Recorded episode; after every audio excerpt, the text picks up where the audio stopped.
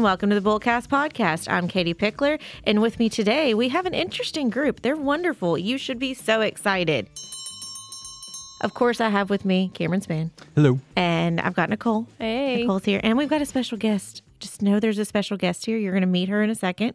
Yes, you know she's a her now, so I've already teased that. But we've got a fun episode. We do have a special guest, a talent manager. Ooh. But before we get into that, this is going to be a list of TV shows centered around employment.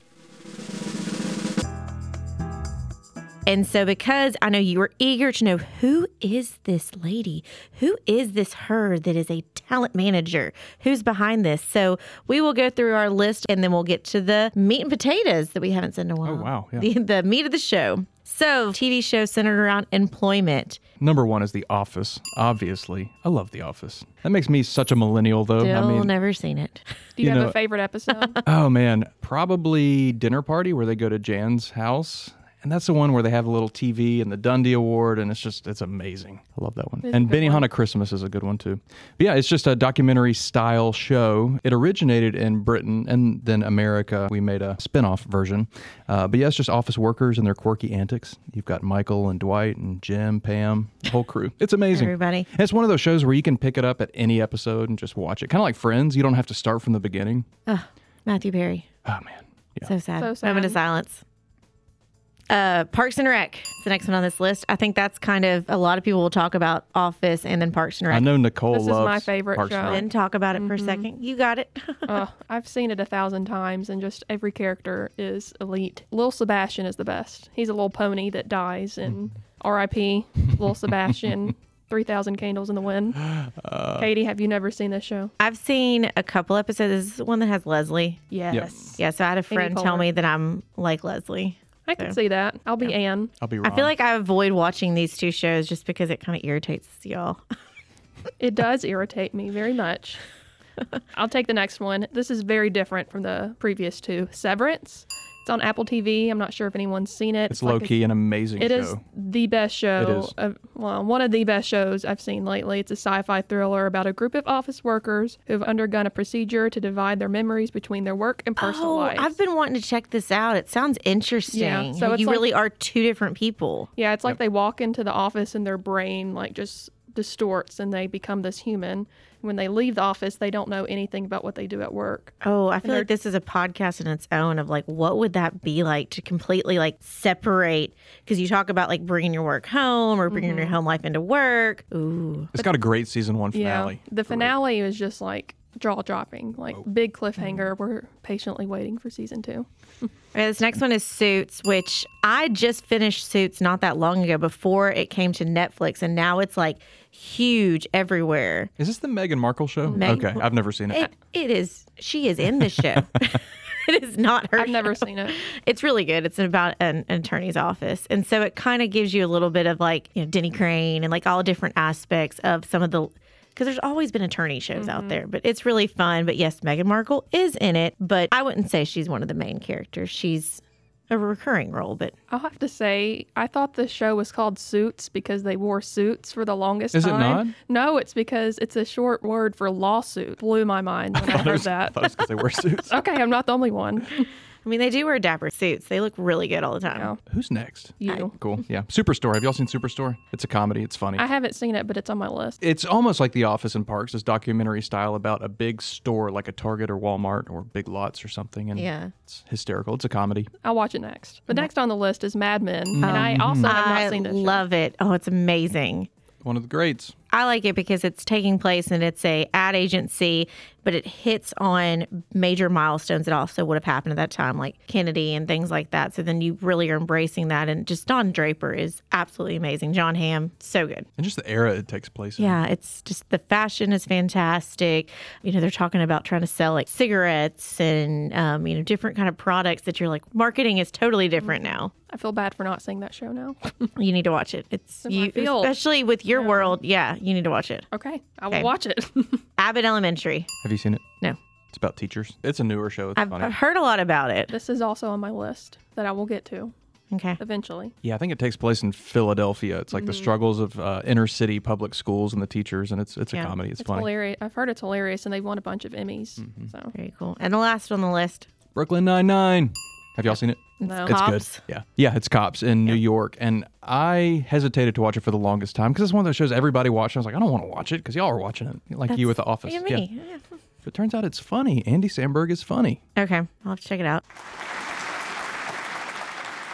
Pop culture is really embracing trying to relate and understand the different workforce because obviously, when you go to work for somebody, you kind of become a family, whether it's dysfunctional or not. It's it's your family mates, it's your coworkers. So that ties perfectly into Cam, who is our secret guest. Our guest, I am pleased to announce that it is Nelli Golmeeva from GTG or Grinder Taber Grinder, which is a local contractor. We are a hi everybody. By the way, we are a commercial general contractor. Okay, yeah. A lot of cool work. I'm going to say this. Uh, when I started working for them, I didn't really know who they were, and then you know just kind of learning about all the different projects they've done. Now I drive around town. I'm like, oh, my company did this and this, and like I act like I was the one who somehow was in charge of building all these projects so many years ago. But um, it's definitely really cool, especially like going to crosstown concourse. Like especially when I have like visitors, I'll bring them into town and I'll be like, oh look at that, and we have a it's called a founders column.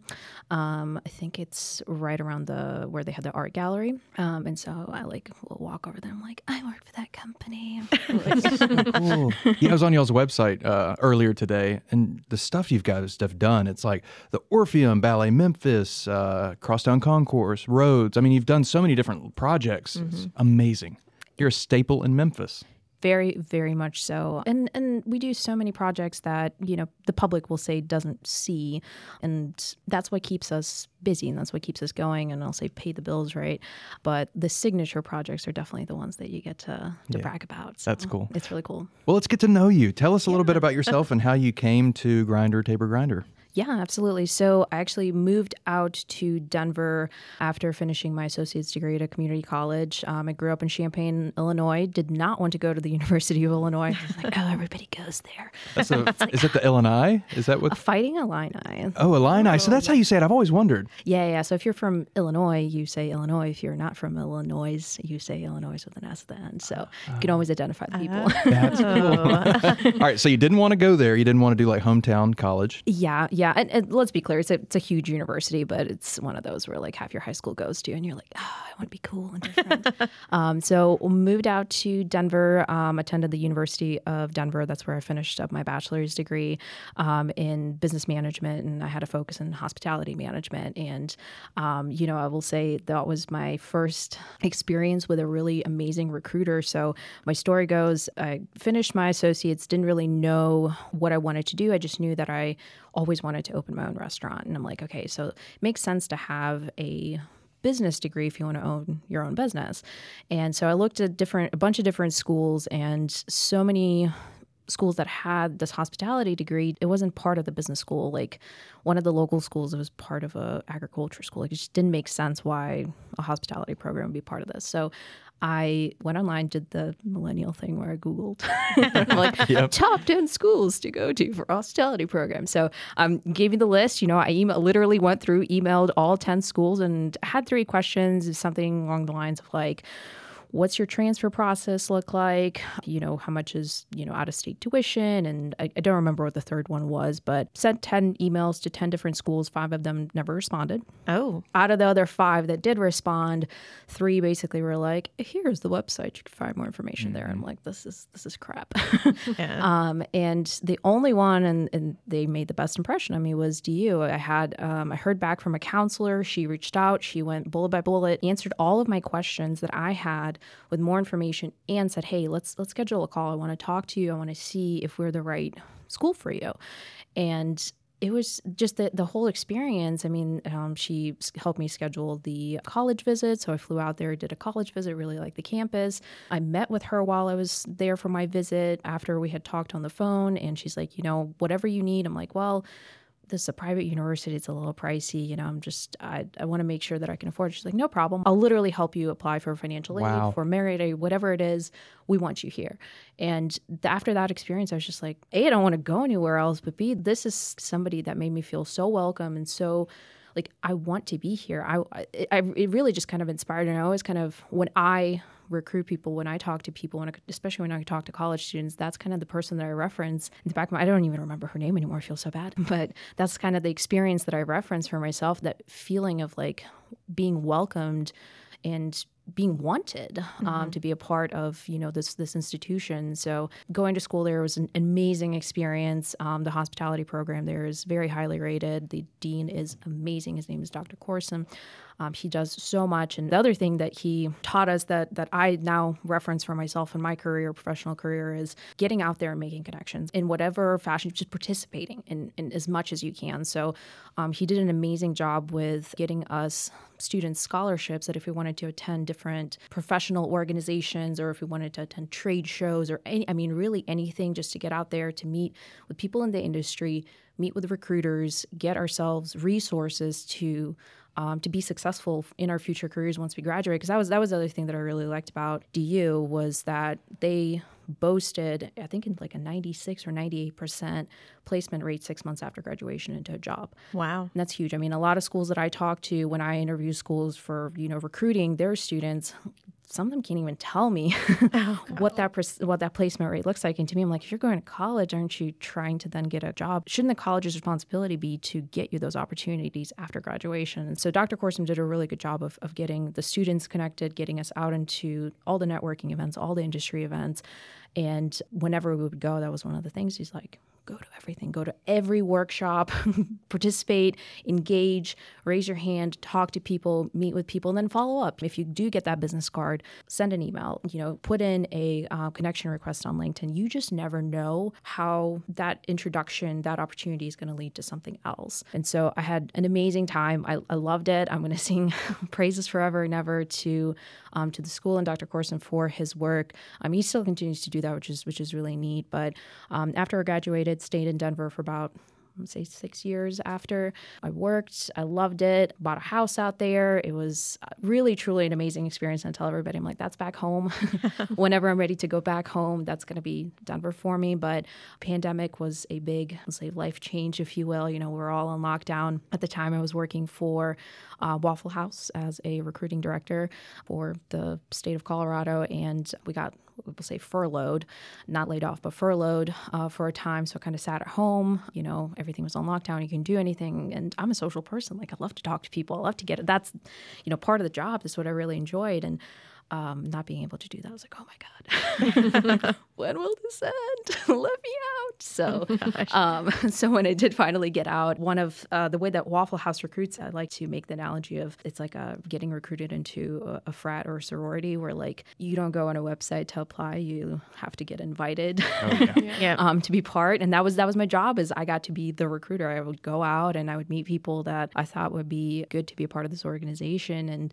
Um, you know, let them know about the career opportunities that we had and kind of the money that they could make and, and how they could grow the company and things like that. And during the pandemic and post lockdown, where, you know, businesses weren't open for you to walk into, people were working from home and uh, nobody wanted you to walk around and hand out cards and shake hands. It was, uh, you know, you had to figure out a different way, had to adapt. So, yeah, that was about, we'll say 2020 to 2021. That year was, was weird um, to figure out That's one way to put it. Yeah. yeah what to do with you know you've known you had all these rules you had all these techniques you had all these strategies and all of a sudden you just tossed it all out the window and now you have to figure out something something completely different. You had to adapt. It was the winter january of 2021 i was like oh my gosh like i don't know what to do. Like i feel like a fish out of water. I've known how to do all of this and now i don't. Um, and so random, but saw an email come through that was like, hey, well, they would usually send out for certain salary positions, they would send out an internal email for people to invite them to apply first before, you know, sourcing it out to external candidates. And an email came through and they were like, oh, we're looking for a recruiting director in Memphis. And it was a bigger territory with a higher salary. And um, at the time, um, literally like a month prior, my my dad didn't. It, it wasn't COVID, but he did catch a really bad cold, and we were all concerned that it was COVID. And I was like, man, I'm like 15 hours away from my family. Um, flying is weird. Driving is long. Memphis is six hours away, and, and it's a pay raise. maybe maybe I should consider this. And um, so you know, I I applied for reference. Never been to Memphis before. um, never seen it. Only heard bad things. I was like, oh my God, what am I doing here? Um, but they flew me out. I met the team. I drove around. Um, literally, they flew me out. It was like a Thursday, and then my flight back was on a s- Sunday, and so I got two days to drive around in my little rental and um, got to see Memphis um, on my own. It was a very interesting experience because like I went to Beale Street and there were like three people out and everything yeah. was closed. I was Oh, like, oh my god, what is this? But I liked it. It was it was something different, it was something new, and, and um, I really liked the team. So I was like, you know what? Let's just do it. um, last year, I probably would have been like, absolutely not. I would never leave Denver in my life. And now, a year later after the pandemic, I was like, I want to do something new. I want to I want to experience this. So um, It's kind of a gut feeling you had. yeah, yeah, it was it was more of like a head feeling where your head's like, let's do crazy things. Let's leave the mountains for the Delta. yeah. um, and so yeah, so I moved out in March, and it's been a wonderful experience. I honestly am so glad I took the chance. Um, it's been incredibly rewarding. I will forever sing praises about Memphis and the opportunities that I got here. It's a different experience. You know, I never lived in the South. Again, you know, when you grow up in a certain area or you only hear about certain, you know, places, you just, just make assumptions. Right. And I have not entirely proven wrong, but almost everything that I've heard, I have not had that bad experience. Um, or I have looked back and said, you know what? Bad things happen, but they happen everywhere. And I've only experienced great things here. Memphis has been amazing for me. That's really good to hear. yeah. I got to ask when you came to visit, what other things did you do? Like what Memphis things did you see? Yeah. So um, obviously Beale Street. So I had because after my two days, I called up my best friend. She's she's kind of my I bounced my ideas off Yeah. of her, and I was like, hey, you know, I really like the team. Um, the salaries uh, make sense. You know, I think all in all, this is a great move for me. And she's like, cool. Well. While you're here, you should probably look for a place to live. I was like, that's, that's a great idea. So I went online and I made um, a list of apartment places that I wanted to to live in, and literally drove around to those apartments first. Just to get, at the time, you couldn't see. You can like Right, schedule a right. visit. Yeah. Um, so just kind of going from outside, you know, looking to see what was the outside of the building looking nice. What's the area around it? yeah, exactly. And that's exactly what I would do. I would drive to the to the uh, apartment, and then I would just turn off my GPS and drive around kind of in a couple block area just just to see what's what's there. And I hiked and well, I say hike. I walked around uh, Shelby Farms. Good. Um, It was it was wonderful. I was like, this is this is a great experience. That's Um, something we're very proud of, Shelby Farms. Oh, it's beautiful. I got to see the buffalo. and, Like in the, in the mist, it was like raining, but it was like misty. Was- oh my gosh, it was so cool. Um, and then Overton Square, again, everything was kind of closed down, but I still, you know, parked my car, just kind of walked around. I was like, this is really cute. And I actually, my first apartment here, I ended up living like two, three blocks away from Overton Square. Oh, cool. Oh, nice. Um, so and like a block away from Overton Park, right in that midtown, heart of midtown. Um, loved it. We lived there for two years now, and we just um, actually just bought a house over by uh, University of Memphis. Nice. But I miss that area so much. If I could go back, that was it was amazing. It was honestly the best. Uh, I wanted to live downtown, but having lived in Midtown for the, the last two years, I'd say Midtown is the way to go. Yep. Yeah. Where is GTG located, like its office? Yeah. So we are off of Lynnfield and Quince. Okay, yeah. We're yeah. kind of tucked in off of Poplar over there. Also a great neighborhood, you know, if you want to go walk around. I know one of my coworkers, he he runs during his lunchtime, lunch break. So uh, he goes for runs kind of all around the neighborhood out there and he really likes it. Okay, so give me like a day in the life of what it's like, like your job at GTG. Like, what is your actual job? What do you get to do? Because talent manager is a super cool title. Yeah, got to invent that title for myself. No way. nice. uh, well, um, so this is a fun story. Um, the way that I ended up at uh, Grinder Taber. So I had worked for so Waffle House moved me here. I worked for them for a year, and I was just. I'll be honest, I was struggling a little bit because I I didn't have the network that I had back in in Denver that I could rely on for recruiting, and um, it was still weird lockdown time. So like career fairs are a really good example where like I shine right at career fairs. I just rope in the kids, you know, make eye contact with them, like you come over here, grab you know a waffle coupon, and and and we get that conversation going. And you don't have the same energy when it's virtual. Um, kids also don't have the same requirement to attend a Right. virtual fair. It's so much easier to not attend something when you don't have to go out of your house, if you will. Um, so everything at the time was still fairly virtual. We weren't really allowed on campus for events. Um, and so for that year, I was just, I was really struggling. I'm like, man, I, I can't hit my numbers. I can't recruit. And like, maybe, maybe I should look for something else because I just, I, I felt like I wasn't succeeding and that was really weighing on me. So started kind of looking around for other opportunities and um, one of my best friends here, her name is Heather. She was actually leaving teaching to kind of transition into a new career opportunity. And um, she mentioned to me that she's like, Oh, yeah, you know, I interviewed with this company. Um, I really like them. They do construction here in Memphis. I was like, oh, that's, you know, from teaching, that's kind of a, a, switch, but hey, more power to you, right? And so she she accepted the the offer that they gave her and, you know, we are just kind of chatting and she's like, yeah, you know, during my interview, they mentioned if um, I would be open to kind of helping them with hiring because they're they're hiring more people and they, the owners, cannot keep up. And I was like, well, I do this. You know? I'm a recruiter. And she's like, Do you want me to send in your resume over? I was like, Yes, please.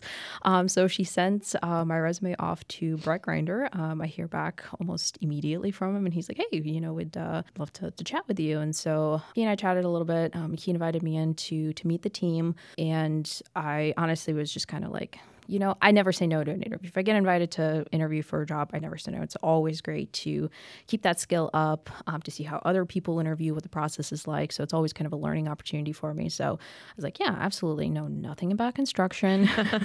I'm going to be honest. I looked up the company like 10 minutes before my sure, interview. Yeah. I was like, all right, who are these people? What do they do? And I saw Crosstown Concourse. I'm like, okay, I want to work for these people. Like, I like this place. I, yeah. I, didn't even know that they were involved with that before. Crosstown was one of the places that when I was driving around, I did not stop there, but I made myself a mental note that I was like, I'm going to come back to this place if I end up moving to Memphis. And I did. And I thought it was really wow. Cool. so, cool. um, so I was like, okay, yeah, like these guys are cool. Like they worked on this. So um, I get there and I admitted this in my interview because I thought it was funny. I didn't make the connection that Brett Grinder was one of the grinders.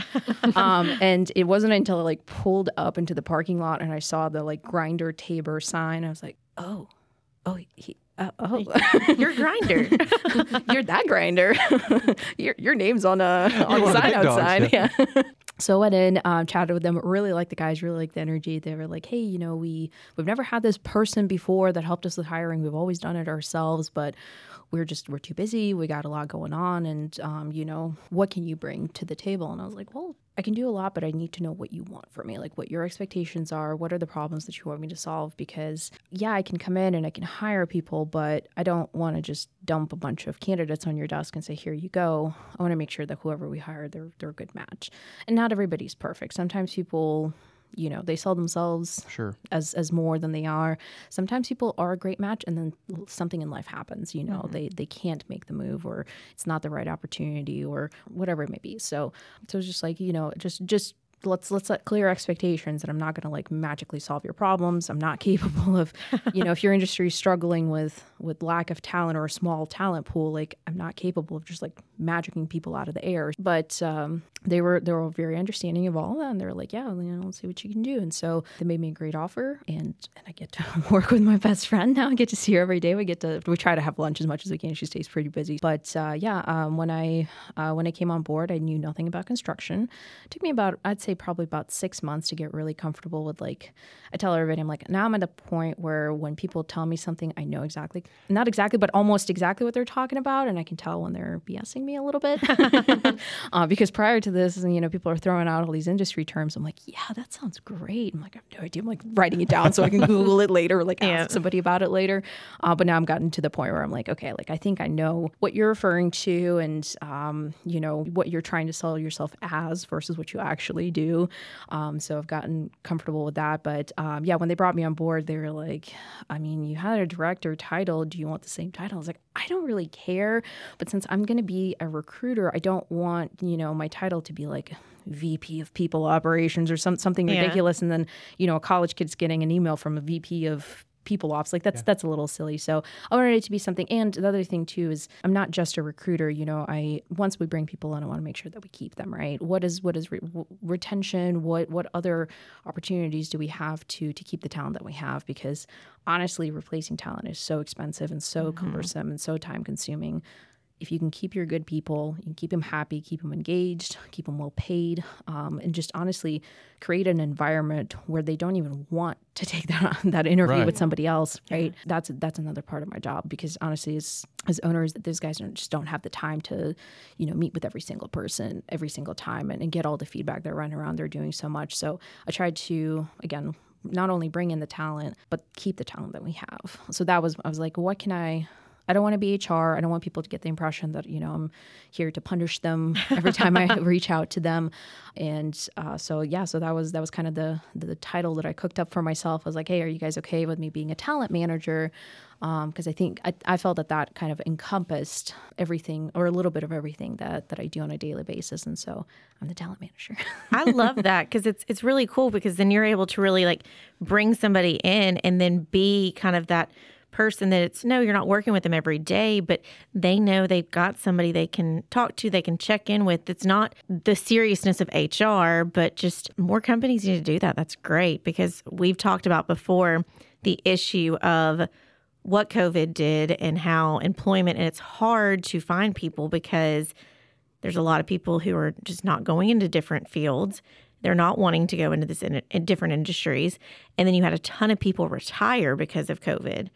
And so now it's trying to fill that. And then it's just making sure that you weed through keeping people happy, but then also the culture and making sure you've got the right people working together because that's something we've talked about a ton is just balancing that out. So do you kind of have a structure that hey, I'm going to touch base with these people at certain points or is it more just kind of natural just right now we're kind of leaving it up to the employees to to check in. And if they have questions and I let them know I'm like hey guys if you ever feel like anything you know whether you're super happy you're super upset whatever maybe let me know. Sometimes I call it the um, the the princess in a tower syndrome, where a lot of people wait to be rescued, where they mm-hmm. wait to be brought in to the room to to be given an appraisal. They wait to be given to be recognized for their work. They wait to get that pay raise, and truth be told, only you know how hard you work. Mm-hmm. Mm-hmm. I mean, That's- uh, no one. There is no way that any company, even even the most, you know, the biggest companies out there, the most robust companies, they have no great way of tracking. You know all of the productivity that goes on that you do on a daily basis. So waiting to be recognized is kind of a silly notion. I think you're mm-hmm. really punishing yourself, and I and I realize sometimes it can be a little hard to just be like, you know, kick down the door and be like, I want a pay raise. um, I deserve more. I work so hard. I Give work- me more money. exactly, exactly. So I, I try to tell people, I'm like, if you're not comfortable, let's let's go into this together. I'll be your your buddy, right? I'll, help you out, and and within reason, you know. At the end of the day, I'm like, you, the employee, you- you're not the one signing my paycheck, right? Um, but at the same time. I don't want to lose you. Like I don't want to have to replace you. So I try to be that advocate that says, "All right, let's let's let's review your options." And not that I ever encourage anybody to, you know, I'm like, all right, get out of here, go find some, somewhere else to work. But sometimes the issues that people have with, with the company, it's, it truly is with the culture or the owners, the boss, whatever, the manager. Sometimes getting more money to stay is not worth it for everybody. And so you gotta, sometimes you have to help people uh, really think through those. Like, is it is it an issue of, you know, I'll, I'll make a little bit more money and I'll be happier because then I, you know, afford to take an extra vacation, or am I unhappy because of the culture in the company or the work expectations or communication styles or what, whatever it may be. So um, sometimes you got to talk to people and ask them, you know, kind of walk them through and help them realize, am I going to be happy here or not? And is it a here or is it a, a what? And like, what's what's the issue that's that's causing me to be unhappy? So um, sometimes, you know, helping people realize that maybe maybe we're not the perfect workplace because you, you can't be you, Right. you, you can't be the perfect place for everybody No, so yeah. th- again all kind of feeds into retaining and taking care of your talent so yeah. Let's talk about the flip side of it. And you hit on it a little bit earlier. When you're looking to acquire talent, you're trying to fill a role. Have you found a tried and true way to like really know if it's the right person? I say that because like when we're trying to hire people, we use like Indeed or whatever, Indeed.com. And of course they're going to knock their interview out of the park because that's what people do, even if it means like lying or just just like putting on your best your best self, and then you, they get into the position. It's like you're not who I interviewed.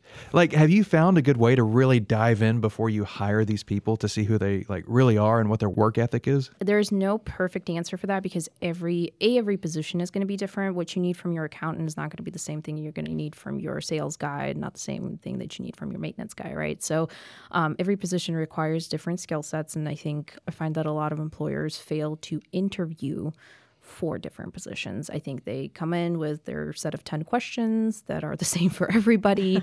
um, and again, what you're asking of your accountant versus your sales guy are going to be two di- completely different Sure. things. So um, I think that's that's a big consideration to make is, um, you know, adjusting your interview for um, for the different positions, recognizing the skill sets that are needed.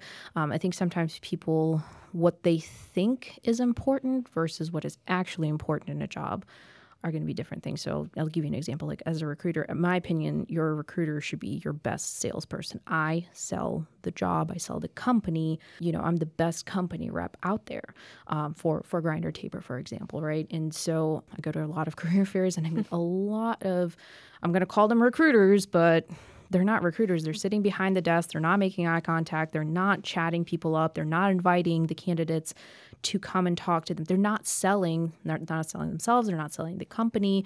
They're not being a proactive salesperson. And so, if your job description says, "Well, ten years of recruiting experience," but you meet somebody who is shy and uncomfortable with talking, and you know, you ask them, "How do you feel about if tomorrow we close down our recruiting department, and we want to keep you and we want to put you into sales? How do you feel about that?" You know and they're like, "Oh my gosh, would never do sales in my life." Well, there's there's your answer. You found somebody who's not comfortable with that, um, and so I think recognizing the the skills that are required, uh, the skills that are necessary, um, and then you know modifying that those interview questions. Um, to fit, and I also I, I do listen to what people tell you. I think a lot of people when they ask questions, they have a specific answer that they're looking to hear from people. And let's be very clear, most people at this point have, if they're worth their money, they've, they've kind of figured out the right answers to give. So listen for what's in between those answers, like what what's in between the lines. What are people telling you? And um, sometimes I find that if you just let people, they will tell you everything. I mean, it's amazing. If you just stay quiet long enough, they will start talking, and you're like, "Oh dear Lord, I did not need to know that. Thank you so much." that became very personal very quickly. Oof. um, so, but people will. People will tell you, and um, I think a lot of us just don't create enough silence to allow people to to talk.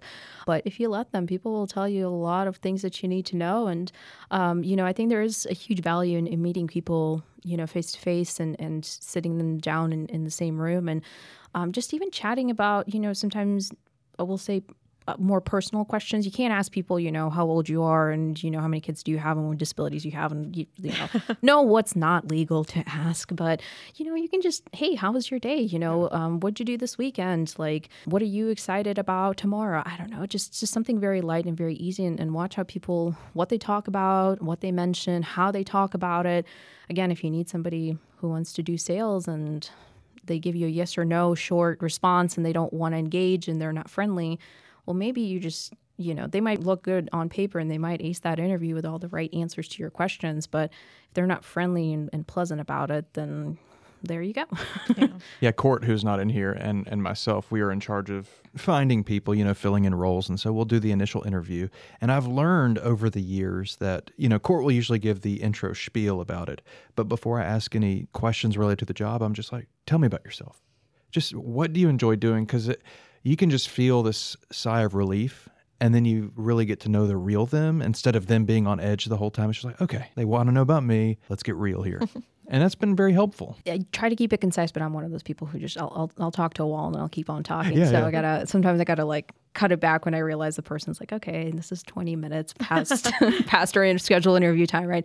Um, but I had a hour and a half long interview one time for uh, for a job, and I loved the job. It was uh, wonderful. Um, but uh, one of the questions I got asked was. Um, what is your spirit animal and why? Yes, Um, I love those kind of questions. Good one. completely off the wall, totally random. Um, and uh, I think it was a fun conversation. And, uh, you know, I, I uh, answered what mine was, uh, which is a raccoon, if you're curious. Um, Very good. I was very curious. um, and then, you know, I asked my interviewer what his was. We had a whole long conversation about animals for about, you know, 15 minutes. But um, it was, again, it was just that like, how how do we talk about it? What are we talking about? Um, and you know how comfortable because I, I had it was a sales and recruiting role, um, so I had to be I had to be ready for the the weird off the wall questions and be ready to roll with it. Um, so yeah, that was that was probably the best wild question that I got asked. Love that. Love it. I think too many times we forget that interviews are both sides. Like they're seeing who you are and you're seeing who they are. And I liked how you said it's making sure you're tailoring it to that specific role. And I think that I know we've been in situations where we've interviewed multiple people and it's like we've learned from the previous interview of like, okay, well, we didn't really like that aspect of that person. Now, how do we figure out how to make sure this person doesn't have that same kind of thing?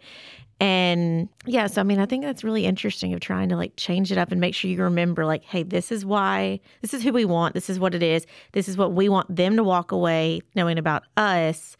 And then, you know, kind of bounce that off each other and listening. That is what our job is, or my job for sure. Most of the time, I just sit there and listen to clients. I walk in and I'm like, okay, so tell me why you're here because they may have written down on the email or told our receptionist, I want to come in and talk about opening an account.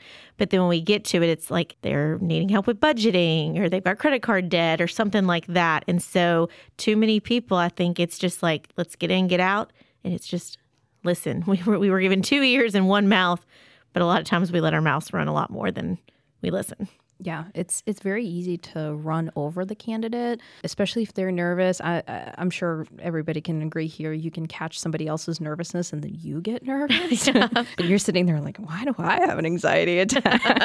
I'm interviewing here. You know, I'm I'm I'm in the position of power." But um, so it's it's easy t- for you to start filling in your own silences. Um, so yeah, so you know, creating creating that space to let people tell you, and I find too, like if you have that question, my favorite is like, "Oh well." You know, we see they have so many different jobs or they weren't in a position for long mm. enough and maybe they're not the right candidate, right? We made that assumption just because of, you know, whatever.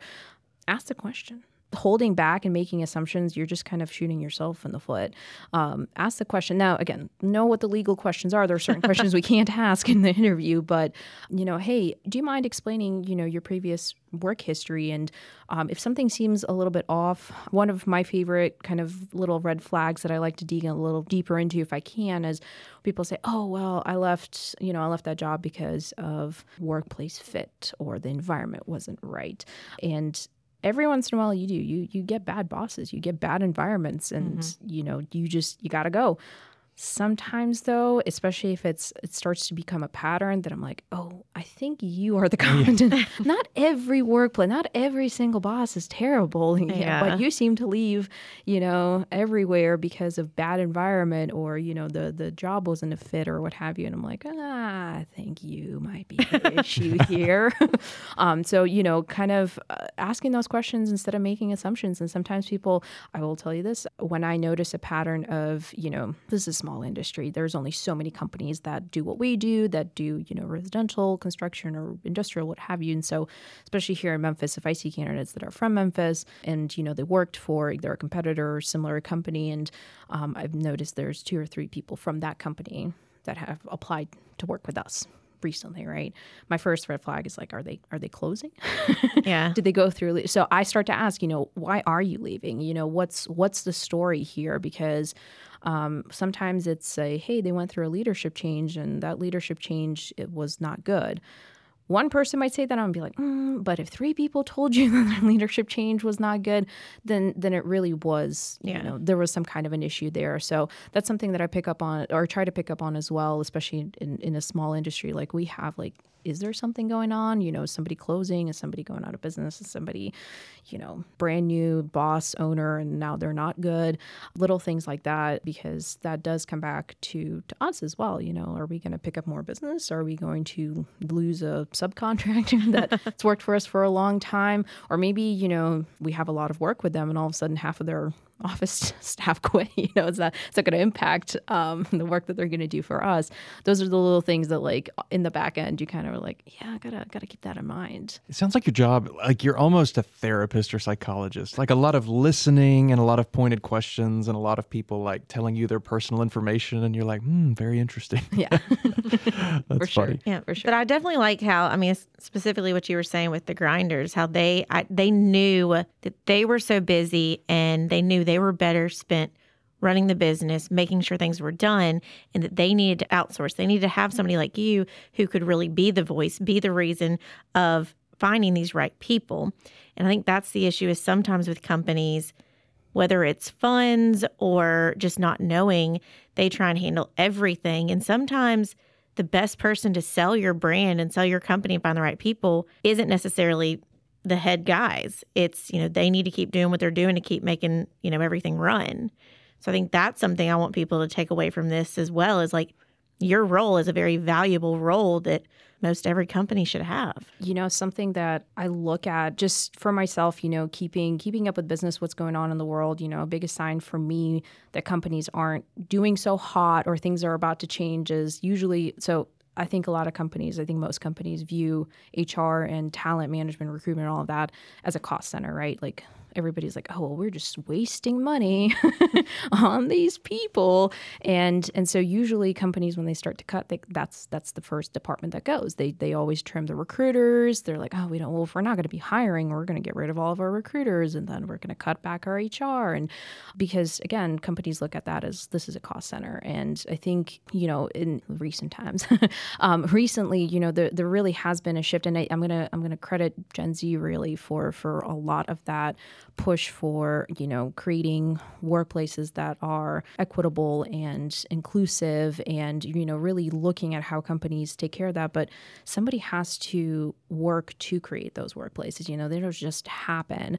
And when companies again look at hr and talent and all of those uh, that entire department the, the people department will say when companies look, look at that as a cost center and they don't value it well what's the cost of you know having bad employees? What's the cost of not having employees and not being able to pick up the extra business? Or what are bad people costing you? A lot of times companies can't put a number on it but they can put a number on the salary of you know the talent manager and they'll say mm-hmm. well you're you, you cost us this much you need to go. Honestly the worst thing that a company can do for themselves is to hire urgently and when and, and make a hiring decision that's pressed um, because we are no longer considering, hey, is this really the best candidate for us? We're looking at it as we need this person to fill, you know, we need that warm body in the room to fill that open seat. We need them, uh, we don't even care if that person produces at 10% versus, you know, a perfect candidate would produce at 80%. We don't care. We just need that person to produce. We just need somebody in there. And A, that person's probably not going to work out. They're going to leave you, and they might even do a lot of damage before they leave. Um, so, you know, I see, um, I go to, you know, when I go to career fairs, I see some companies that, you know, they see their talent management team as a value, as a resource, as an investment. Those are the guys that have great recruiters, they're active recruiters, they're salespeople, they have great pamphlets. They their tables are well set up. They're really selling themselves. They they can talk to you about what the company does. They can tell you what the benefits are. You know they're really really putting everything out there for the candidate to make themselves attractive. And especially students they, they want to see that. They have all those questions you know what does your company care about? How do you guys do things? What's the pay? You know what are the benefits? Things like that. And um, truly the companies that care and invest into their talent teams they get the best students. They get the best talent out of you know out of the candidate pool. And then the companies who are like oh well you know a, a recruiter is expensive. We don't want to pay that money. You know they're going to send out an engineer to go recruit because well that's the guy that does the job right? Like or that's the manager that does the job. They should know best what kind of people they're looking but they're not a recruiter. Yeah. it's great that the, the guy knows how to build a bridge but like is he uh, some of those people aren't even good managers. You know, they're just really good at being an engineer and they're really good at their job. And so you sent them to a career fair to represent your company and they can't even put the tablecloth on straight. You know, it's crooked on the. Ta- oh god, it drives me crazy. I like walk around before the career fair starts and straighten people's tablecloths out because I'm like, come on, come on, like that's your first impression right there. Your, your name's crooked on the table, like ridiculous. So that's the kind of stuff that like companies when I again I realize you got your budgets, you don't, you know, not everybody can afford because the salary is not just a salary. You have fringe benefits and other things that go into it. So people are more expensive than just the salary on paper. But can you afford to have bad team members? For how long can you afford to have bad team members? For how long can you afford to not fill your open recs, right? Um, and so, you know, realizing that, also realizing that true HR, true talent manager isn't your it, it's a busy job. There's a lot that goes into it. You know we talked about what, what my day to day there's you know a lot of times i go out and just taking pictures of what we do and checking in with our employees because not all of them are going to reach out to me and just like hey how's it yeah. going? Do you need anything? Do you need more uniforms? Can i get you is all your technology working? You know are you happy? Like do we need to bring you in chat with the owners um, so there's a lot more to it. But if your talent manager is also your secretary, is also your accountant, is also your construction worker, you know, uh-huh. yeah, maybe they're not going to be good at their job because you literally gave them too much to do. um, so you know, recognizing when you expect a little too much from that person, set clear expectations for what is your talent manager going to do because you know depends. Sometimes you have to hire in large volume of people, right? And that's you know it's just constant transactional. You're you're constantly reviewing resumes. You're constantly updating um, your job posts, you're doing so much sometimes like I, I say I do a little bit more niche recruiting, right? Because I recruit a higher level of candidate. They're a lot more skilled. There's a lot less. The candidate pool is much, much smaller. So I have to do a lot more outreach. And I what I like to do when I'm not actively sourcing is I like to actively collect candidates. Um, I like to connect with people. I promote our opportunities or us as a company so that people come to us. Because when I'm ready to fill a role, I don't even I mean, I think the last two or three roles that I filled, I didn't even have to really post it on Indeed. I had candidates. That's really nice. Yeah, the candidates that I had applied, and I said, "Hey, thank you so much. I want to keep this relationship. I'm going to hold on to your resume. Mm-hmm. I don't have an opportunity right now, and I do. And then when I'm ready, I have a list of people that I just literally call back up and I say, "Hey, we talked a couple of months ago. I really liked you. I just didn't have an opportunity for you right now, but now I do. Do you want to interview?" Sometimes people already found a job, they don't want to talk to you, and that's okay. And some people are like, "Oh, heck yeah, absolutely. I've been waiting for this call. This is this is this is what I want to do. I wanted to join your company." So, um, and you know, sometimes not everybody gets. I'm gonna say I'm gonna brag. Not everybody gets to be part of a company that's so well known and so well respected. And you know, I can't take credit for for building this company, right? For for having this culture, but take a little bit of credit for selling it. Yeah, absolutely. Yeah. selling it. You can take credit people. for maintaining it. Yeah, yeah. maintaining it as well. So not everybody has is blessed with that opportunity. Or sometimes, you know, had a recent um, experience where a recruiter reached out to me and they're like, "Hey, we have this really cool opportunity. We want to talk to you." And you know me, I don't say no to an interview, so here I go. I go into this interview and I'm like, "So what are you guys looking for?" And they're like, "Well, actually, like our team is really good at what they do of recruiting wars. Like they're they're hitting their numbers. We have a great candidate pool, but we just don't have a good culture. And hitting metrics is one thing. Like that's you know you can just make adjustments and mm. start spending more money on advertising your positions or I don't know advertise on different job boards. But changing a culture and a team that can be that can be a lot of work. That can and that can take a long time. So is your expectation you're going to hire somebody and you know two weeks later everything's just honky dory and perfect? No, like that's that's silly. So setting clear expectations for yourself, what you expect this person to do, and be able to communicate. You know, if you're going to be adding you're going to say, okay, you know what, this this podcast really changed my mind. I can't wait to get myself a talent manager. You know, they're going to going to make a big difference in my life um, and for my business. You know, what are your expectations? I think being clear and, and saying, okay, I realize that it's going to take some time for us to to do all these things, and some people are just not fortunate enough to work for companies that have a great culture. They might have had something good, and then they went through that leadership change, and now it's no longer good. And now you're coming in and trying to, you know, fix the bad that happened. Now you're trying to sell a company, and everybody's like, "Oh, don't work for them. They're terrible." you know, I used to work for them. They were awful.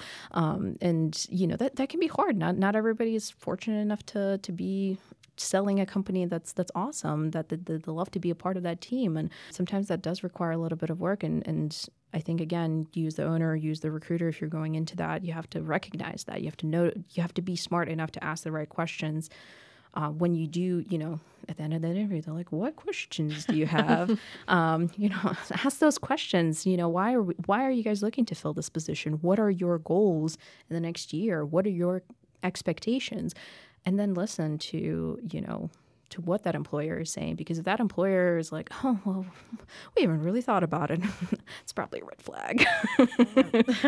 maybe uh, maybe don't take a job with them because they're going to expect you to do everything. I love it. Well, you do have talent to manage. I mean, you do have a job we need to let you get back to, but I, I personally have one more question. I had one question as well. Perfect. So we'll do kind of a rapid fire. We'll make it quick, yeah. um, so it seems like you're a really driven person. I mean, you talked about you knew uh, kind of what you wanted out of university and college, and then you made the the decision to move to Memphis. You seem driven, and that makes me think you've received some really good advice along the way. What's the best piece of advice you've ever gotten? You know, I think the best piece of advice that I've gotten, and this is going to sound absolutely terrible, is to recognize that not everybody is on the same level as you are, um, whatever it may be. But um, the advice that was given, I'm going to just go ahead and paraphrase it here because it was did not sound quite as nice as what I'm about to say. But basically, um, not everybody is as bright as you are. um, recognizing that everybody thinks a little bit differently. Um, the way that I've translated that to myself is um, recognizing that uh, just because you're on step 10 doesn't mean that everybody else is, and checking in with with people. And that's that's just more like in the workplace, really.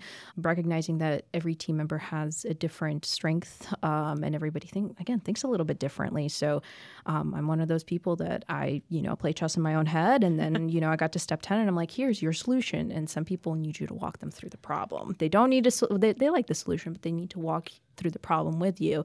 You can't walk through the problem by mm. yourself in your own head and then just give them a solution because they're going to be frustrated with you. You're going to be frustrated with them. So, um, but my free advice that I give to especially college students, and I'm just, it's going to be silly, and I really, you guys take this with a grain of salt. But, um, I go to college students, they love it. It's always funny. Is um, wear comfortable underwear um, to your interviews because um, comfort is confidence, and if you are com- comfortable, you're going to be just a little bit more more confident in your interview.